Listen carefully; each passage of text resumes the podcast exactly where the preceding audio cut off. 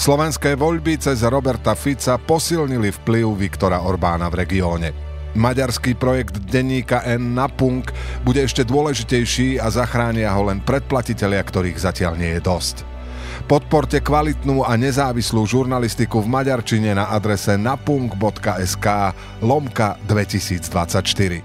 Napunk vás potrebuje na adrese napunk.sk lomka 2024. Ďakujeme.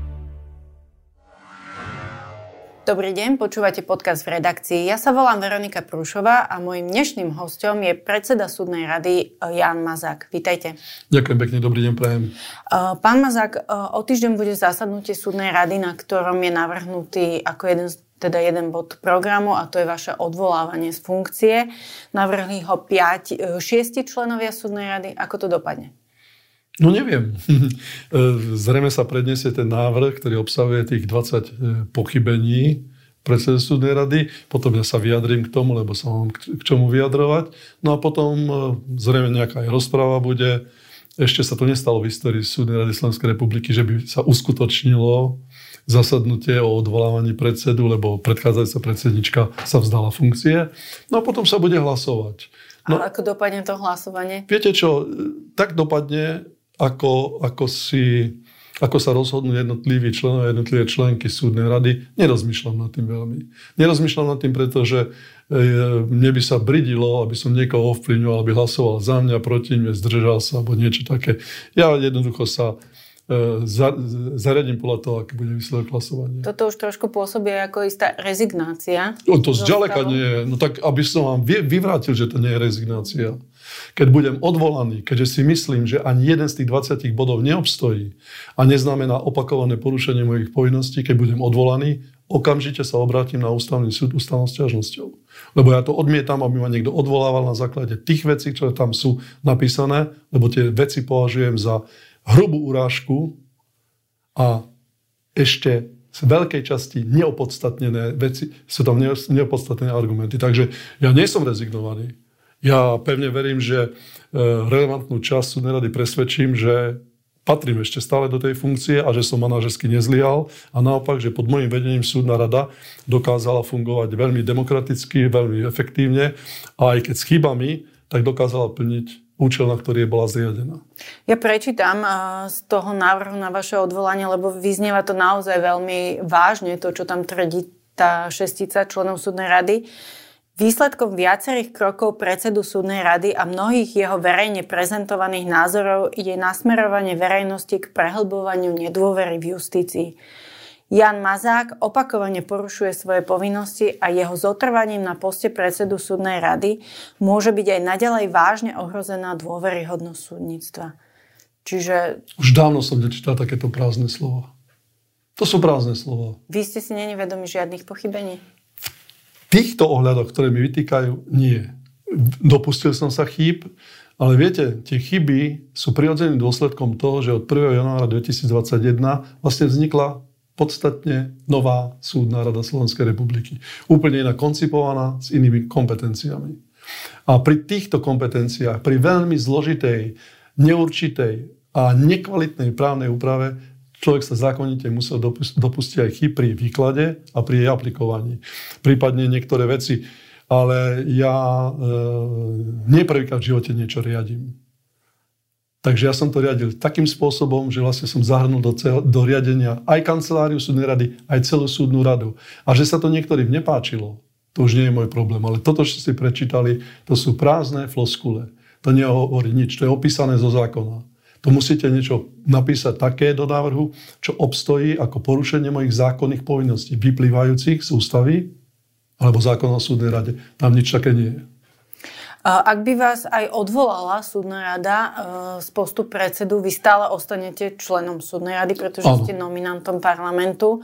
Uh, ostanete v súdnej rade pôsobiť, alebo sa vzdáte aj tejto funkcie? V žiadnom prípade. Ja, ne, ja neviem. Ja slovo vzdávať som momentálne ako vyškrtol zo slovníka.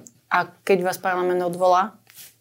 Budem sa brániť. Ústavnou stiažnosťou? Ústavnou stiažnosťou, ale znovu počiarknem, čo som viackrát povedal, ale musím to zopakovať aj tu. Budem sa brániť nie kvôli môjmu miestu e, na stoličke predsedu alebo člena súdnej rady. Budem brániť jednoducho vážnosť a rešpekt ku súdnej rade Slovenskej republiky. Je to ústavný orgán, ja som ústavný činiteľ a s ústavným orgánom a ústavným činiteľmi sa nedakláta tak, ako s nejakým, e, by som povedal, príveskom inštitucionálneho systému. To proste sa ne, nemôže stávať to, že sa to bude odvolávať hore-dole.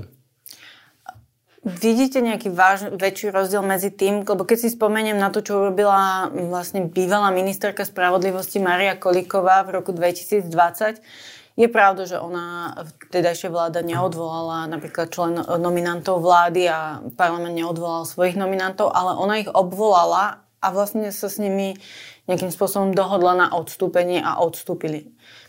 Je to kultivovanejší spôsob, ako to, keď, keď uh, vlastne tá vláda a parlament odvolá tých členov? V čom je rozdiel? Pretože tá, k tej výmene dojde tak či tak. Rozdiel je v tom, ako sa k tomu postavila ministerka Kolíková a ako sa k tomu postavila terajšia vláda. To znamená, že terajšia vláda bez ďalšieho na druhom zasadnutí, bez toho, že by upovedomila týchto ľudí, ich odvolala. Bolo to dosť, teda by som povedal, neočakávané, pretože áno, E, mohli k tomu pristúpiť, ale mali si overiť, že napríklad dvaja, dve členky, e,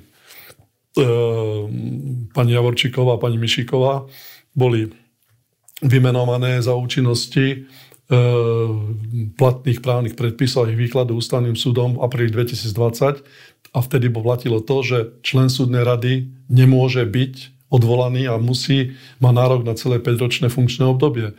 Takže aj toto keby boli, ale boli, boli odvolaní tak, že sa dozvedeli o tom z médií, bolo to svojvoľné, bezdôvodné, v rozpore s platným právnym stavom a pochopiteľne môžem informovať aj teraz, Včera, podľa mojej vedomosti, obe tieto členky podali ústavnú stiažnosť. Myslím si, že sa pri, pripojí ku ním aj e,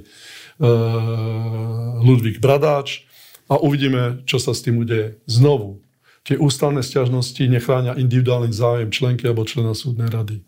Chceli by sme, aby súdna rada Slovenskej republiky, však ja tam nebudem to nekonečná, aby požívala rešpekt. Rešpekt u zákonodárnej a výkonnej moci. To je cieľ, prečo sa budeme brániť, prečo sa ja chcem brániť.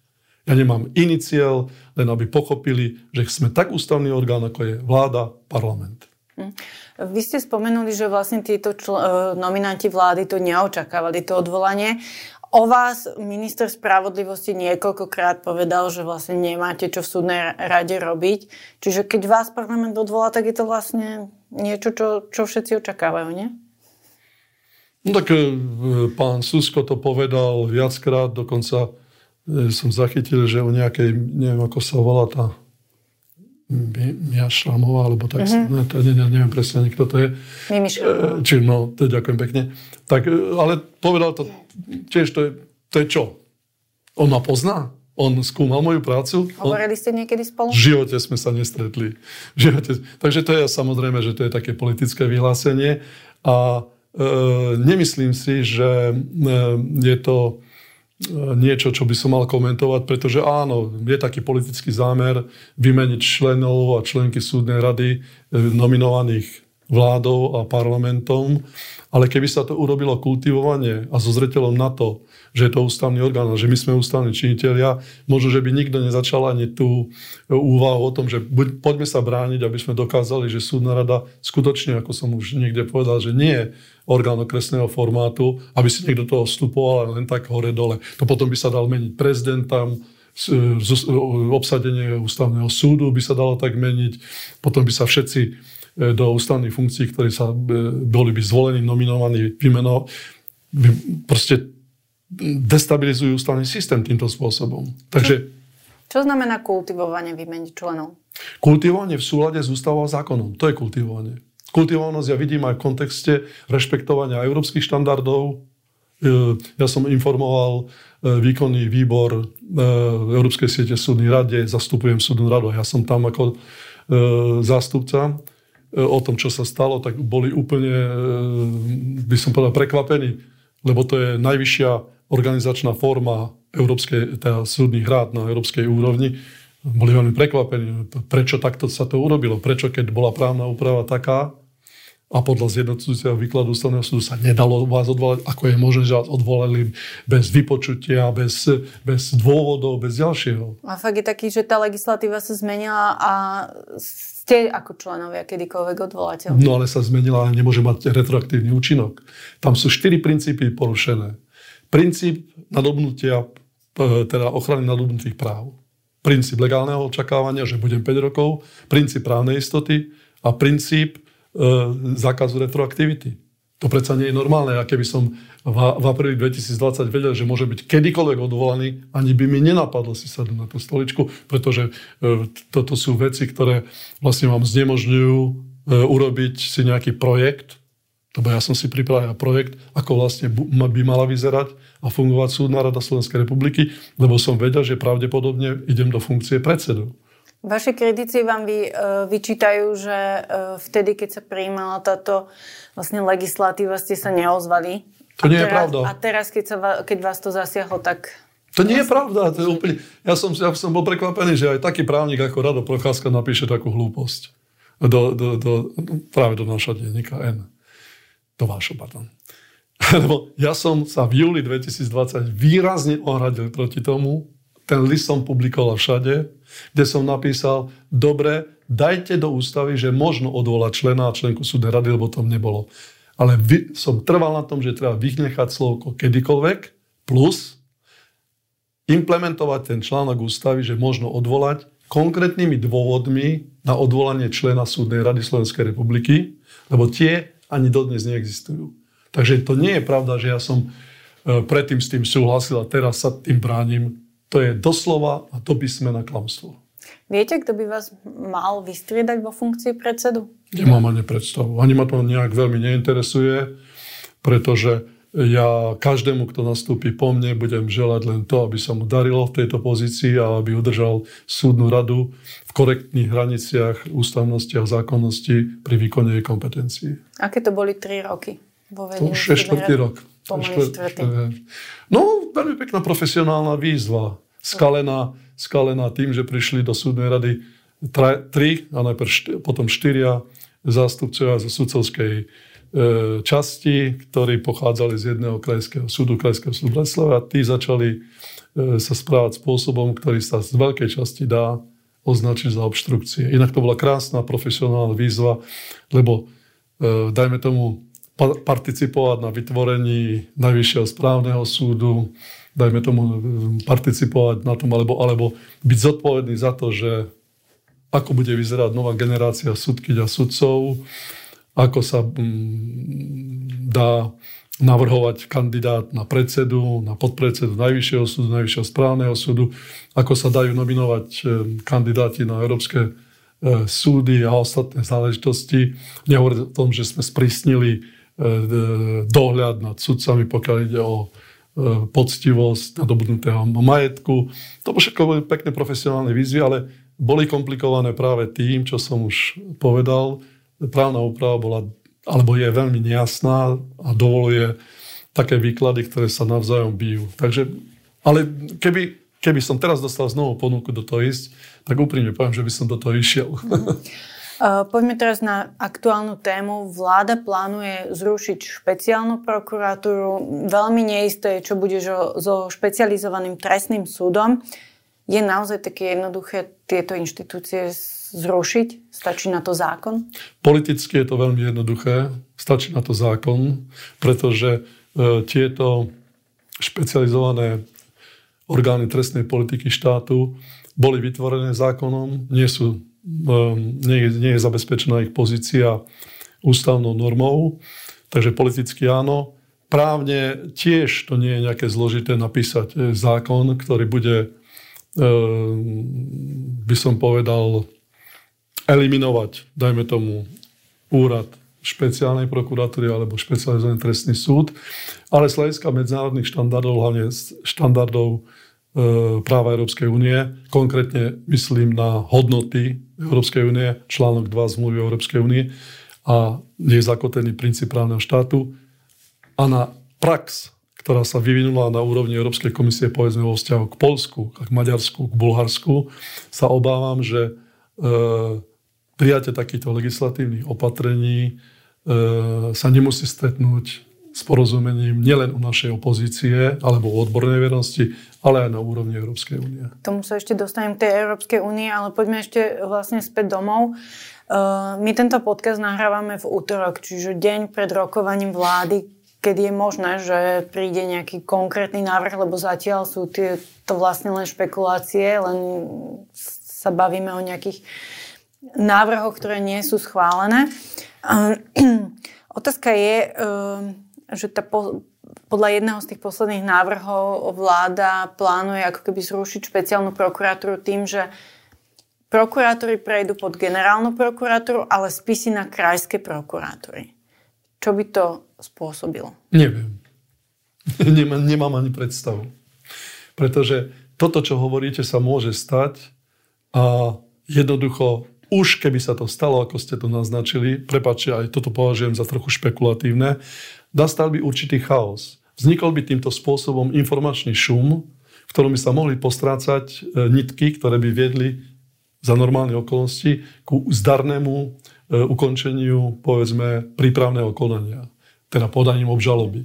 Čiže vznikla by taká hmla okolo toho všetkého, podľa toho, čo ste mi povedali, a neslúžilo by to na prospech a neslúžilo by to ani na dosiahnutie účelu trestného konania v konkrétnych kauzách, ale, ale to je len môj názor, ktorý vyplýva z toho, že ani ja nepoznám konkrétne kontúry e, tejto, tejto zamýšľanej legislatívnej úpravy. Ale to hovoríte o prípadoch, ktoré sa ešte nedostali na súd. Ktoré... Áno, samozrejme. A teraz sa poďme baviť o tých prípadoch, ktoré už na súdoch sú. Pri uh, súdcoch platí právo na zákonného súdcu, čiže jednoducho sa nemôže len tak vymeniť súdca, ktorý má rozpojednávaný prípad.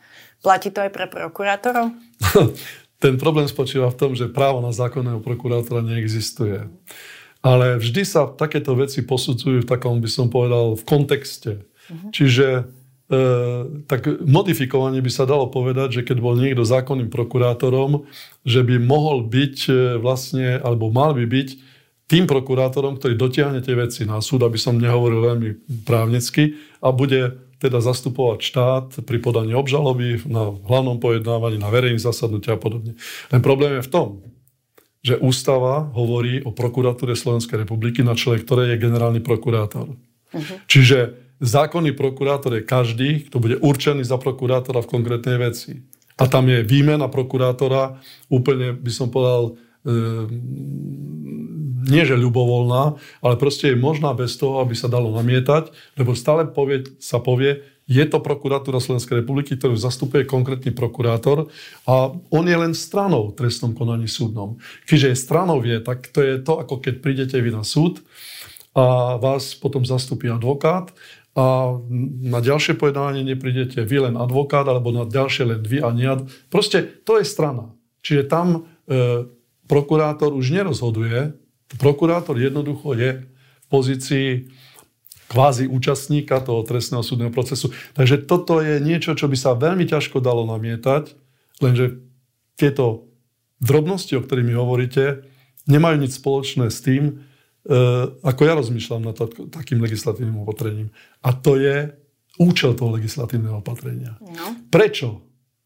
Prečo chceme rušiť Prečo? úrad špeciálnej prokuratúry, keď jeho výsledky 94% percentná úspešnosť pri podávaní obžalob. Jeho výsledky sú vynikajúce. Vraj preto, že treba chrániť základné práva a slobody.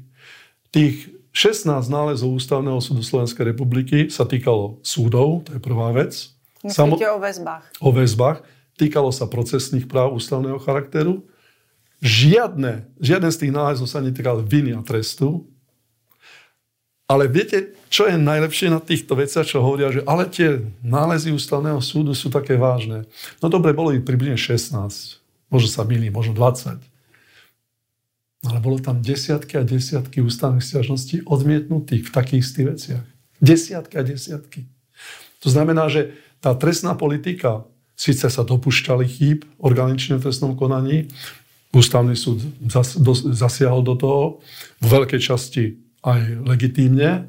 Niektoré časti sa dajú diskutovať, ale to je otázka pre odborníkov, ale tam sú desiatky a desiatky ústavných stiažností odmietnutých pre zjavnú neopodstatnenosť. Čiže to neobstojí, lebo keby to bolo tak, že každý pohyb orgánov činných trestnom konaní bol sankcionovaný nálezmi ústavného súdu, bolo by to iné. Ale ústavný súd zasahoval len v trestných kauzách prominentných bývalých politikov, sudcov, prokurátorov, policajtov a tak ďalej. Čiže to je otázka postavená nová agenda. Čiže ako čítate vy, prečo je cieľ zrušiť špeciálnu prokuratúru? Podľa môjho názoru je ten cieľ taký, že sa nedá odobriť, lebo je evidentné, že úspešnú inštitúciu, úspešného vykonávateľa trestnej politiky štátu chcú odstaviť od toho, aby dokončil niektoré veľmi citlivé kauzy, ktoré sú namierené proti oligarchom, proti politickým prominentom, bývalým politickým prominentom a E, časti justičnej scény, najmä proti niektorým sudcom, ktorí sú bývalým sudcom, alebo v tomto prípade policajtom a tak ďalej a tak ďalej. Tam nevidím iný cieľ, pretože e, ten cieľ, ktorý sa ako formálne dá na stôl, že chceme tým posilniť právny štát, v čom? A argument, že tu máme inštitucionálnu duplicitu, že vlastne však e, tak ako je špeciálna prokuratúra, že tu máme aj krajské prokuratúry, nad ktorými je generálna prokuratúra? No to nie. Úrad špeciálnej prokuratúry patrí pod hlavičku ktorá je v ústave napísaná ako prokuratúra Slovenskej republiky. Žiadna duplicita. To je jednoducho špecializovaný útvar, ktorý patrí pod e, strechu prokuratúra Slovenskej republiky. Ten argument je mierne povedané falošne. Nie je dobrý. A argument, e, že niekde inde taká inštitúcia nie? No tak toto už, ako by som povedal, zase mi trochu vyrazilo dých, lebo e, v mojej odbornej knižnici mám, dajme tomu, do 100 odborných štúdií, článkov a publikácií, kde napríklad jedna z nedávno, z roku decembra 2021, analizuje, analizuje 9 členských štát, aj členských štátov Európskej únie z špecializovaných prokuratúr a špecializovaných e, policajtov. Čiže napríklad je tam Chorvátsko, je tam Slovensko, je tam, je tam Arménsko, je tam aj Veľká Británia. Slavy teraz presne neviem, ktoré... No proste ale to je štúdia, ktorá je zameraná na 9, ale špecializované prokuratúry, tam sú aj špecializovaní vyšetrovateľia. Áno, čiže to nie len, že nie je pravda, a teraz by som mohol ísť ďalej na špecializované trestné súdy. E, v poslednej dobe, trošku som sa začal tomu venovať, no veľmi ma upútalo, že v Španielsku sa vytvárajú špecializované trestné súdy, ktoré budú e, vlastne súdiť prípady domáceho násilia. No a teraz tá štúdia, ktorú mám po ruke, analizuje situáciu v Austrálii, v USA, v Kanade, vo Veľkej Británii, v Španielsku. Čiže Veľká Británia, Španielsko. Čiže nie je to žiadna novinka mať nie, že, viete čo? inštitúcie? Špecializované inštitúcie e, v, pri vykonávaní trestnej politiky štátov na celom svete sú predmetom obrovského výskumu právnej praxi, právnej teórie a je to také množstvo literatúry, že by sme tu mohli urobiť nejaký seriál na celý budúci rok. Na, poviem vám napríklad špecializované súdy v administratívnom práve, teraz v právnom súdnictve. Len Fínsko má, dajme tomu, sedem špecializovaných administratívnych súdov. Lebo špecializácia prináša jednu veľkú vec. Profesionalitu. Ste sústredená na niečo takéto, ako pri lekároch je. Potom máte oveľa vyššiu výkonnosť, to dokazuje úrad špeciálnej prokuratúry a aj špecializovaný trestný súd.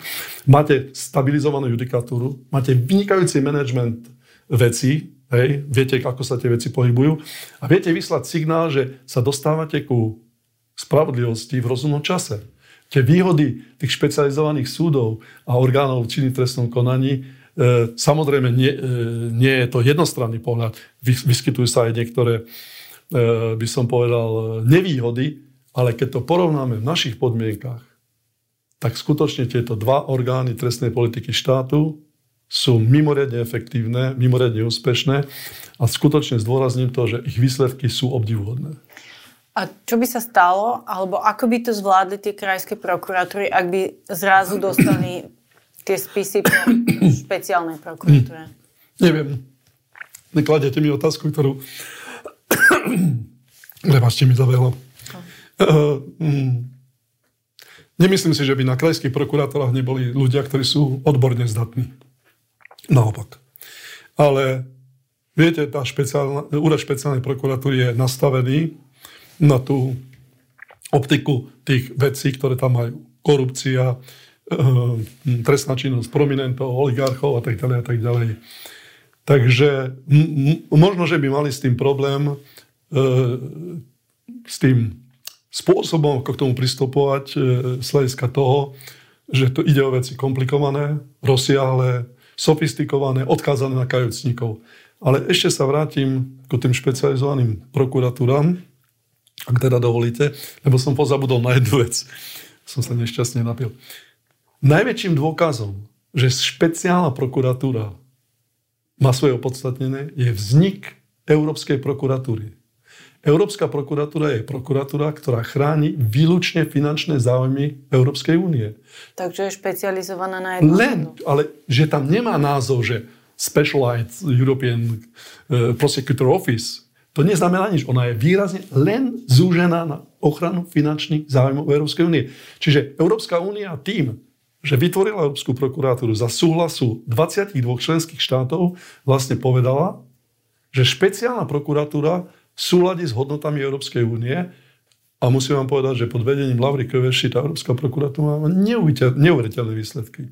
Kým národné, vnútroštátne prokuratúry a orgány trestného konania vrátane súdov dosahovali mizivú návratnosť prostriedkov zdefraudovaných z fondov Európskej únie. Európska prokuratúra už teraz má také výsledky, ktoré ohorujú, ktoré viacnásobne pres, presahujú toto.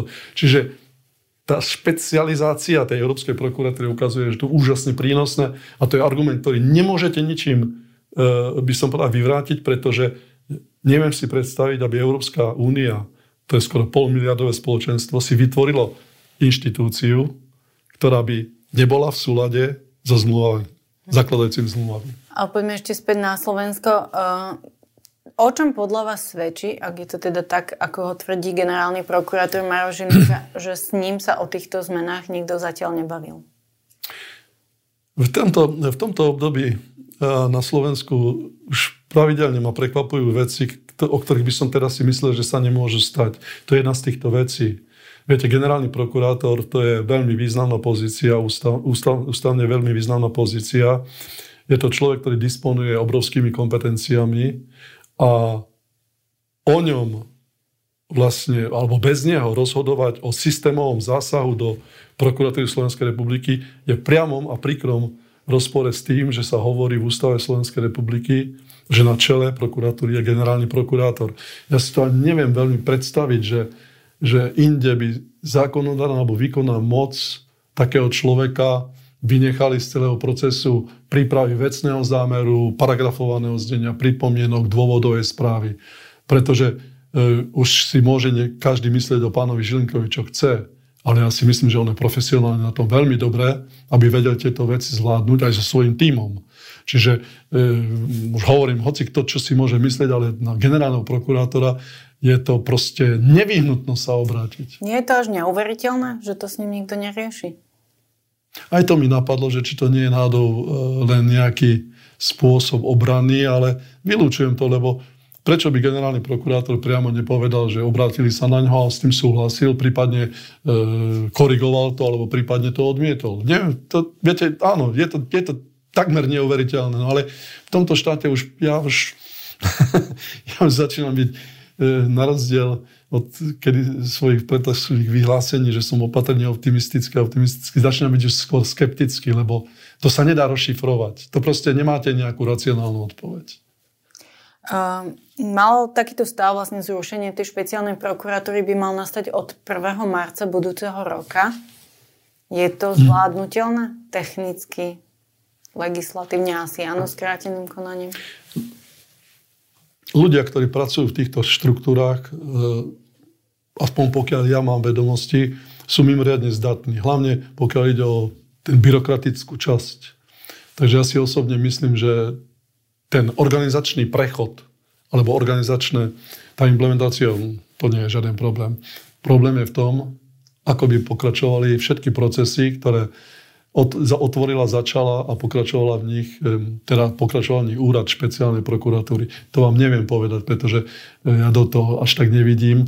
To je predsa takmer 30 prokurátorov. E, to je veľmi zložité pracovisko. To je proste niečo, čo si ľudia v skutočnosti aj nevedia predstaviť. Takže pokiaľ ide už o pokračovanie v tých kauzách, ktoré tam sú, či už, už sa toho, čo už operatíva tam donesie, potom čo tam donesú vyšetrovateľia, čo tam sa deje v prípravnom konaní, v tých jednotlivých fázach, to, to neviem. To osobne sa nazdávam, že takáto reorganizácia by mohla mať mimoriadný vplyv na to, že by sa tie procesy určitým spôsobom zbrzdili a možno niektoré by sa aj dostali do stavu, keby sa museli opakovať, alebo, alebo že by sa rezignovalo na, na, na pokračovanie.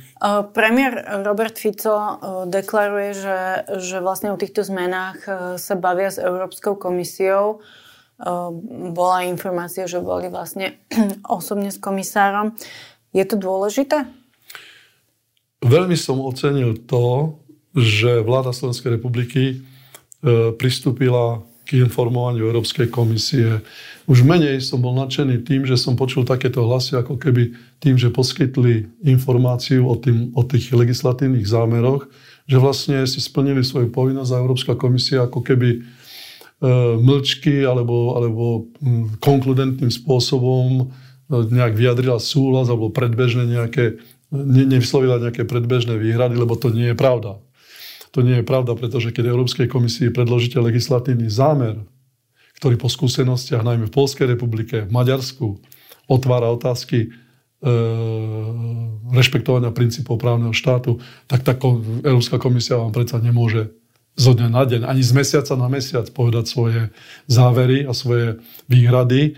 Takže ja by som bol veľmi opatrný, pretože Európska komisia sa tomu bude venovať, ak dostane na stôl paragrafované znenie a ubezpečujem každého, že sa budú tomu venovať špičkoví znalci nielen práva Európskej únie, ale aj vnútroštátneho práva, to znamená, že nášho právneho poriadku, lebo tie jednoduché a to také úsmevne, úsmev vyvolajúce porovnania, že my porovnanieme sa s Nemeckom, Rakúskom, s tými, neporovnávajme sa. Trestná politika každého štátu má vysoké špecifika. To sa nedá, to nejako skúša topánky. Hej. To je proste niečo iné. Čiže Európska komisia pravdepodobne ocenila to takisto, ale bude sa snažiť zaujať stanovisko, ktoré bude korektné a ak zistí, že tie zámery nie sú e, v súlade s tým, čo sleduje upevnenie princípov štátu, ale naopak ich rozrušuje, myslím si, že nebude váhať Európska komisia, tak ako neváhala v prípade Polska, upozorniť vládu Slovenskej republiky a podniknúť aj príslušné kroky, ktoré by mohli končiť podaním žaloby o E, porušenie zmluvy. Môže nám to zakázať urobiť také zmeny? Nie, nie, zakázať nie. My sme suverénny členský Je síce pravda, že to Európska únia je právne spoločenstvo suverénnych štátov a my sme suverénny štát. Zakázať nie, ale priviesť nás na správnu cestu, tak ako sa to stalo v Polsku, alebo bude to aj v Maďarsku podľa môjho názoru, alebo aj v Bulharsku. E, to áno. Na tú, na tú cestu nás môže, teda, môže nás zavrátiť na tejto ceste porušovania princípov štátu tak, ako to urobili v prípade Polska, lebo keď si pozriete rozsudky súdneho dvora v polských veciach, to je veľmi ťažké čítanie, ale e, vidno, že Európska únia, chrániaca si princíp právneho štátu, si dokázala poradiť aj s veľmi významným členským štátom Európskej únie. Nevidím dôvod, aby si neporadila ani aj so Slovenskou republikou. Za predpokladu, že dôjdu k záveru, že navrhované legislatívne zmeny, pokiaľ ide o oblasť trestnej politiky, úradu špeciálneho prokurátora a špeciálny trestný súd, zasahujú do podstaty a do zmyslu princípov právneho štátu. Ako dlho to ale potrvá, kým sa dozvieme nejaký verdikt? To viete, pani Veronika, to nie je strihanie vlasov. To treba si premyslieť. Tie závery môžu byť na stole E, pomerne rýchlo, ale e, treba rátať s mesiacmi. Dokonca by som sa nazdávam, že nebolo by od veci, ja som bol nejaké tie roky člen Benátskej komisie, že by aj Benátska komisia mohla byť oslovená, pretože ten, ten, tento problém je monitorovaný aj právom Rady Európy, nielen teda Európskou úniou. Ano? Takže tie korelácie tam by mohli byť. Netrúfnem si to e, odhadovať, ale určite to nebude do zajtra a nebude to ani do konca tohto roka. Ale ani asi do marca, keby, kedy by to už malo platiť a mala by byť špeciálna prokuratúra zrušená. Nedá sa vylúčiť, že to nebude ani do marca. Ja by som v tomto ohľade na, na, na, nabádal na nejakú takú, by som povedal, zdržanlivosť, lebo my ako členský štát Európskej únie máme nielen práva, ale aj obrovské povinnosti.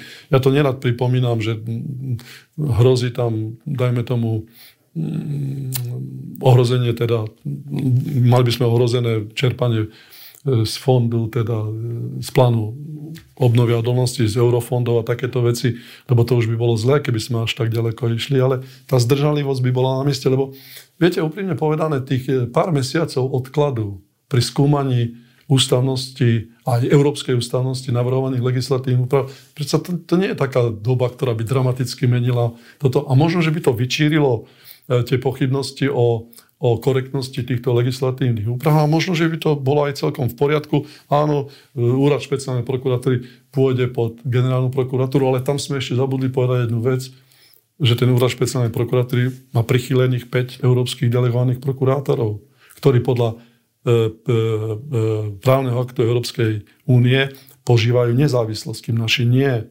Čiže to teraz bude, keď sa oni dostanú e, pod generálneho prokurátora, sa otvoria nejaké otázky aj koncepčné. Hovorím, je to, je to, je to zbytočný chvat, ktorý nám môže ublížiť. Pán Mazák, e, o týchto hrozbách vedeli aj v Polsku, aj v Maďarsku, aj v Bulharsku, že ak urobia nejaké zásahy do nezávislosti justície, že napríklad im môžu stopnúť eurofondy a nezbrzdilo to tie vlády, až spätne vlastne sa to rieši, prečo by to malo zbrzdiť slovenskú vládu? Lebo stále si myslím, že aká taká nádej je, že zvýťazí zdravý rozum a racionalita lebo tá, ten zdravý rozum a racionalita na rozdiel od Polska, Maďarska, Bulharska už má e, svoj recept. Čiže už vieme sa poučiť. Keby sme boli prví, ako bolo Polsko, tak by som povedal, že samozrejme, že vládna moc si urobi, čo chce. Zákon, zákon, u nás je to také trošku úsmevné, že vládna moc skôr ovláda parlament ako naopak. Ale keby sme boli prví. Ale teraz sme ďalší, ktorí sa pokúšajú e, o niečo, čo E, vstupuje do otázok nezávislosti súdov, do výkonu trestnej politiky špecializovanými orgánmi a tak ďalej a tak ďalej. A vidíme už teraz, že pokiaľ sa to stalo v Polsku, dajme tomu, takže tam Európska komisia a súdny dvor nezaváhali a prijali opatrenia. No viete, neviem, či to niekto si pamätá. Donedávna Polská republika platila za jeden deň s tým, že odmietala rozsudky súdneho dvora milión eur. Teraz sa im to znížilo na pol milióna denne. To je 365 miliónov eur za jeden rok zaplatila Polská republika, že nerešpektovala princípy právneho štátu, na ktorých porušovanie výrazne upozornil súdny dvor Európskej únie. Ja ťažím z toho, že som bol generálnym advokátom e, súdneho dvora že poznám tie rozsudky a nemám problém pochopiť, akým spôsobom ich členský štát musí vykonať. A takže hovorím, že máme sa z čoho poučiť, takže ten chvat by bol politicky akceptovateľný, keby sme nevedeli, čo nás možno, ak to nebude v poriadku, čaká. Môže byť tou brzdou ústavný súd, pretože opozícia už teraz avizuje, že ak naozaj sa dostanú takéto návrhy zákonov a prejdú parlamentom, e, tak sa obrátia na ústavný súd. Môže byť on tou brzdou, ktorý to celé vlastne ako keby stopne?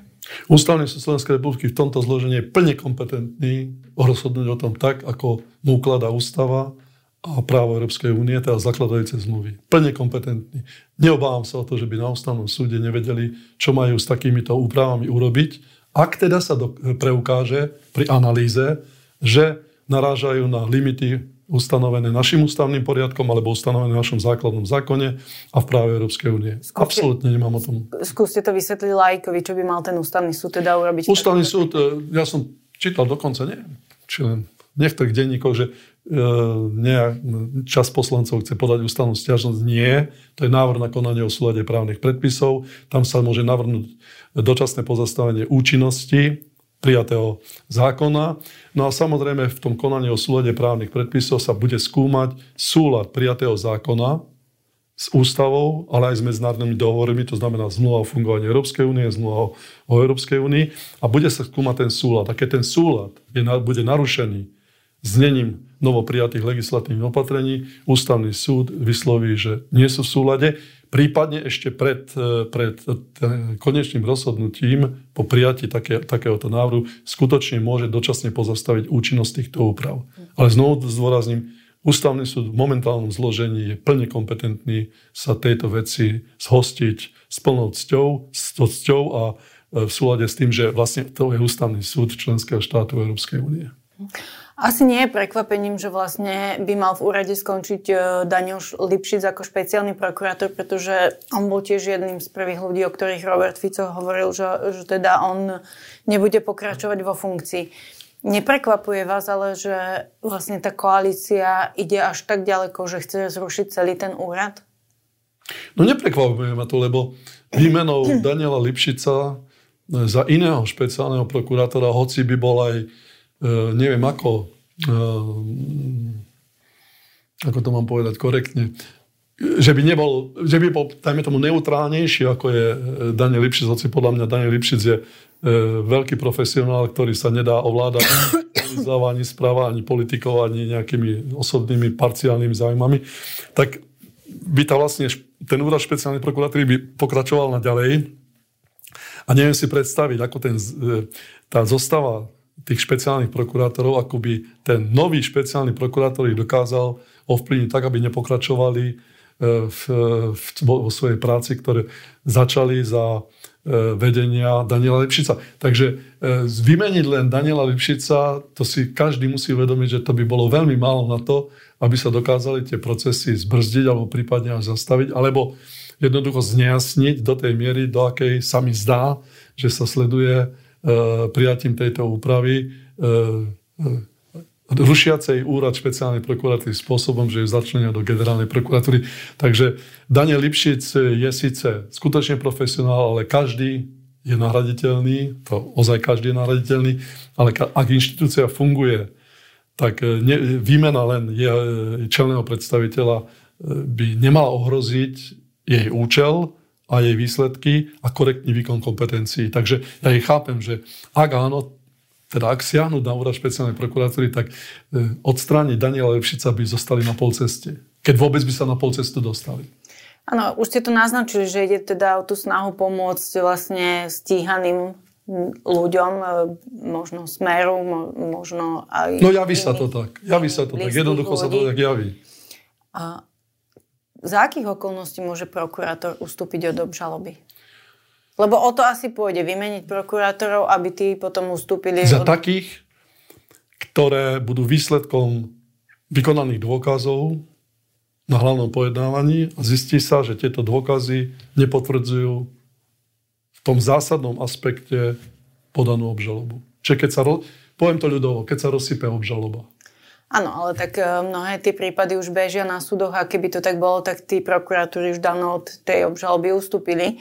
A to sa zatiaľ nestalo. Čiže môže tam teraz prísť niekto nový a tvrdiť, že ustupujem od, od obžaloby? To neviem, či môže, alebo urobí to tak, alebo keby to tak urobil za stavu, ktorý ste opísali, bolo by to veľmi viditeľné. A myslím si, že s tým by už ľudia mali problém. Viete, ono, ono sa podceňuje, že ľudia tomu nerozumejú, ale tomu by rozumeli. Že všetky dôkazy nasvedčovali, že bol spáchaný trestný čin a kto ho spáchal a naraz sa z ničoho nič z toho urobí iba e, papier, na ktorom bude napísané, že to končí, lebo, lebo sa to nazdáva prokurátor, nový prokurátor. Toto by bola veľká odvaha a ja sa obávam, že k tomu asi nedôjde, lebo človek, ktorý by toto urobil, tak by musel si byť vedomý, že to je, by som povedal, postihnutelné aj po nejakých rokoch. Hej, takže to sa nedá tak až svojvoľne urobiť. Zas asi mám nejaký osobný blok, lebo ja si to ani neviem predstaviť. Reálne napriek 45-ročnej praxi v justičných orgánoch, ja proste Súd to musí akceptovať, keď uh, prokurátor navrhne no, ustúpenie od obžaloby? Zásadne súd s radosťou akceptuje také niečo, keď sa rozsype obžaloba. a, a prokurátor robí takýto úkon, ale, ale na druhej strane to je skutočne... No ak by ten, ten Senát videl, alebo teda ten súd videl tú účelovosť takéhoto rozhodnutia, musí to tak napriek tomu akceptovať? Neviem sa k tomu vyjadriť. Nie preto, že by som nepoznal zákon, ale že neviem sa k tomu vyjadriť, pretože teraz hovoríme o jednej veľmi závažnej a ťažkej otázke. a to o sudcovskej statočnosti a odvahe. A to je otázka, ktorú tu nechcem riešiť, lebo nemá to zmysel. Nemá to zmysel, pretože e, v tomto prípade je trestný poriadok jasný, ale ten senát, ktorý by bol, alebo ten samosudca, ktorý bol postavený pre takúto otázku, tak by musel byť ozaj, ozaj zauvažovať nad tým, čo urobí. Stále nevieme, čo sa stane so špecializovaným trestným súdom. Eh, je jednoduchšie zrušiť prokuratúru ako súd? Alebo je... Samozrejme. To, pozrite sa, predsa prokuratúra Slovenskej republiky je niečo, čo um, už potom je vykonávané iba obyčajnými zákonmi, kým to ten, ten súd, sudcovia, to sú ústavní činitelia, a to je trošku komplikovanejšie, lebo ide o zásah do súdneho systému a ten sa už by veľmi, hlavne na, na európskej úrovni, veľmi skúmal, či nejde o zásah zákonodárnej moci, teda vykonania zákonodárnej moci do nezávislosti súdov, do tretej e, zložky štátnej moci. To je skutočne... A ja si osobne myslím, že práve teraz tie návrhy generálneho advokáta v tej bulharskej veci, ktorú otvoril Mestský súd Sofie, kde povedal, že áno, právo Európskej únie zásadne podľa článku 19 odsek 1 zmluvy Európskej únie nebráni zrušeniu špeciálneho trestného súdu. Ale ten generálny advokát tam vyslovil aj predpoklady, za ktorých to nebráni. A končí to pri sudcoch, že nesmie ísť zjavne o nedôvodné, svojvoľné presúvanie sudcov z takéhoto špeciálneho trestného súdu na iné súdy a zjavne nedôvodné. To znamená, že sa bude skúmať, že prečo vlastne došlo ku zrušeniu súdu, ktorý mal výborné výsledky alebo má výborné výsledky a teraz idú e, to rozhodnúť. Lebo, e, Čiže by sa to ťažšie odkomunikovalo to, ale, súdu. Ale nielen to, ale tam je ďalší, ďalší predpoklad, že po zrušení takého špeciálneho trestného súdu sudcovia prejdú s prípadmi, ktoré už pojednávali na ten súd, na ktorý budú teda preložený v dôsledku novej právnej úpravy. Čiže by museli zobrať všetky svoje kauzy rozpovedané so sebou. No, tak a to je proste niečo, čo je veľmi zložité a vlastne by sa na tom nič, ne, ne, nič nezmenilo, lebo boli by zákony sudcovia tí, ktorí boli na špecializovanom trestnom súde, len by sa urobil z toho chaos a samozrejme by to možno, možno narušilo plynulosť, ale zase len odklad. Toto je tá odpoveď, prečo je jednoduchšie v takýchto prípadoch, keď ideme pomôcť našim ľuďom v úvodzovkách zrušiť tú špeciálnu prokuratúru.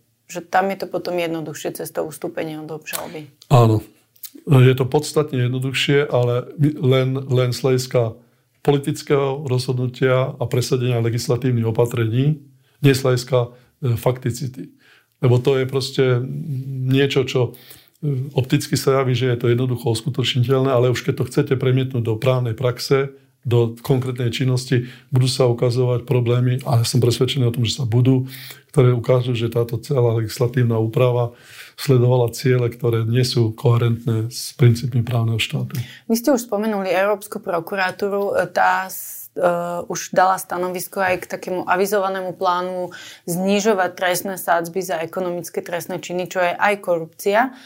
A Európska prokuratúra povedala, že e, zníženie trestov za korupciu ovplyvní aj účinnosť ochrany eurofondov pred zneužitím a to môže byť dôvodom na ich zmrazenie.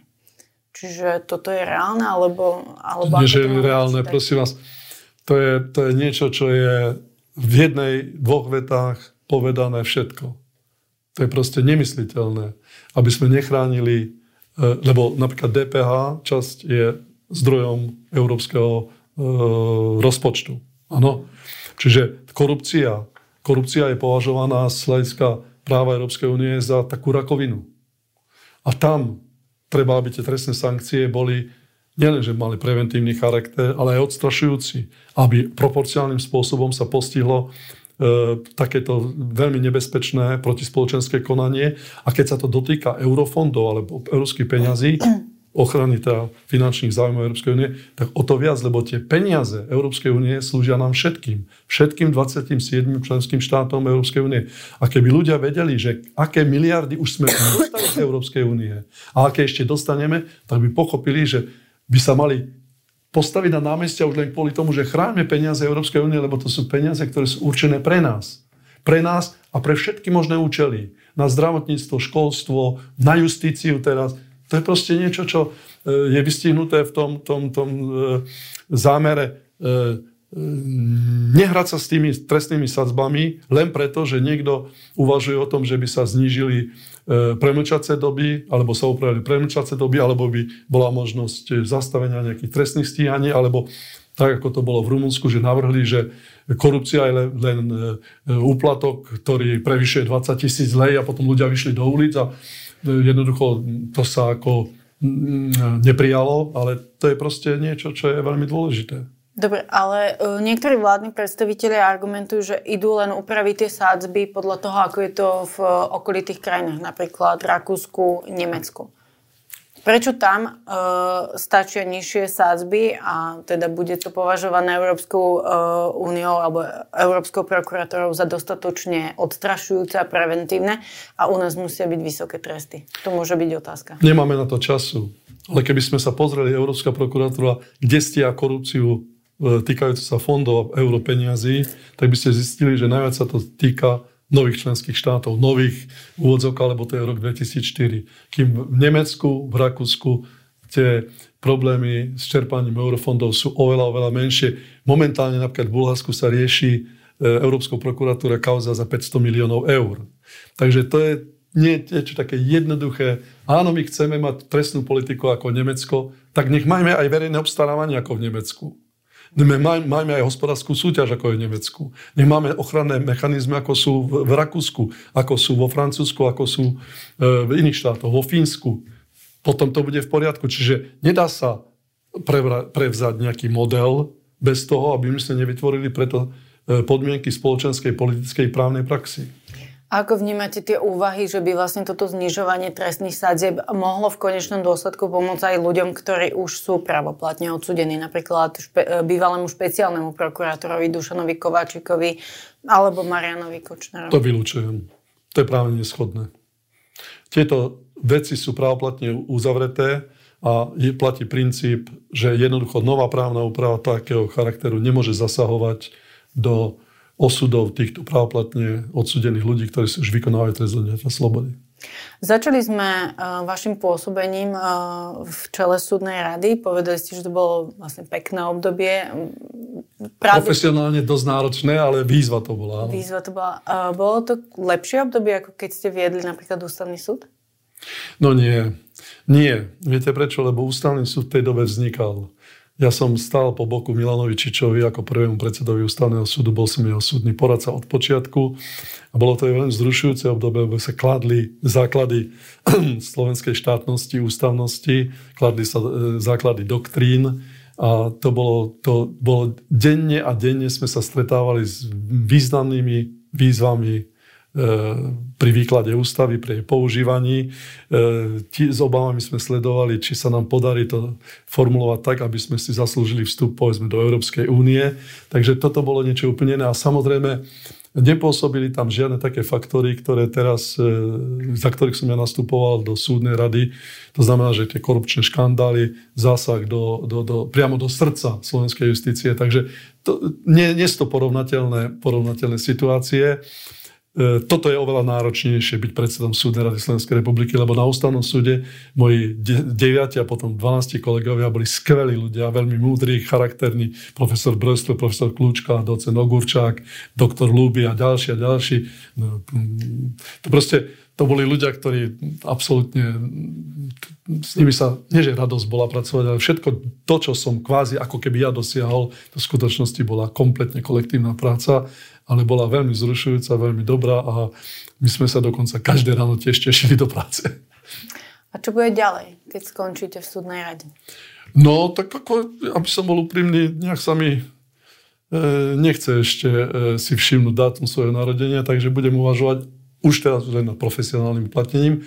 Do konca roku 2026 som člen výberovej komisie pre Európsku prokuratúru. Budeme inštalovať nových 14 európskych prokurátorov zo 14 členských krajín a v roku 2026 budeme žiaľ musieť vymeniť Lauru Keveši za nového hlavného alebo za novú hlavnú prokurátorku Európskej únie. Teda Európskej prokuratúry. Takže viacej budete v Luxemburgu ako na Slovensku? Nie, ja v Luxemburgu budem žiť.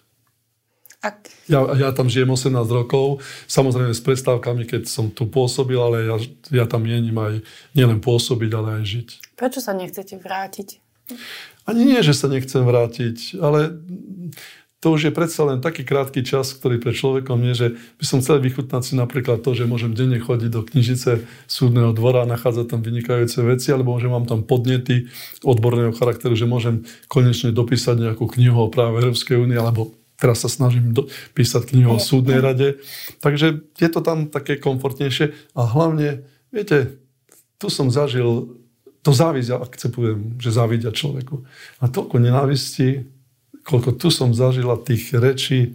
A dokonca ešte v, v srdci súdnej rady, toto nie, to nechcem, to, to proste už neviem, neviem, je to pod ľudskú dôstojnosť byť vystavený toľkým nenávistným útokom, napríklad len kvôli tomu, že koľko mám rokov. Tak vonku takýto človek sa chystá na súdny dvor ako sudca a ho berú ako úplne rovnocennú súčasť. Moji kolegovia z Talianska v 80 kandidovali na posty generálneho advokáta. Takže cítim sa trošku tu menej komfortne, ako by to bolo možné a preto napríklad budem aj končiť svoju kariéru na právnickej fakulte UPE v Košiciach. To bol Jan Mazák. Vy ste počúvali eh, podcast v redakcii s Veronikou Prušovou. Do počutia, dovidenia na budúce. Dovidenia, ďakujem.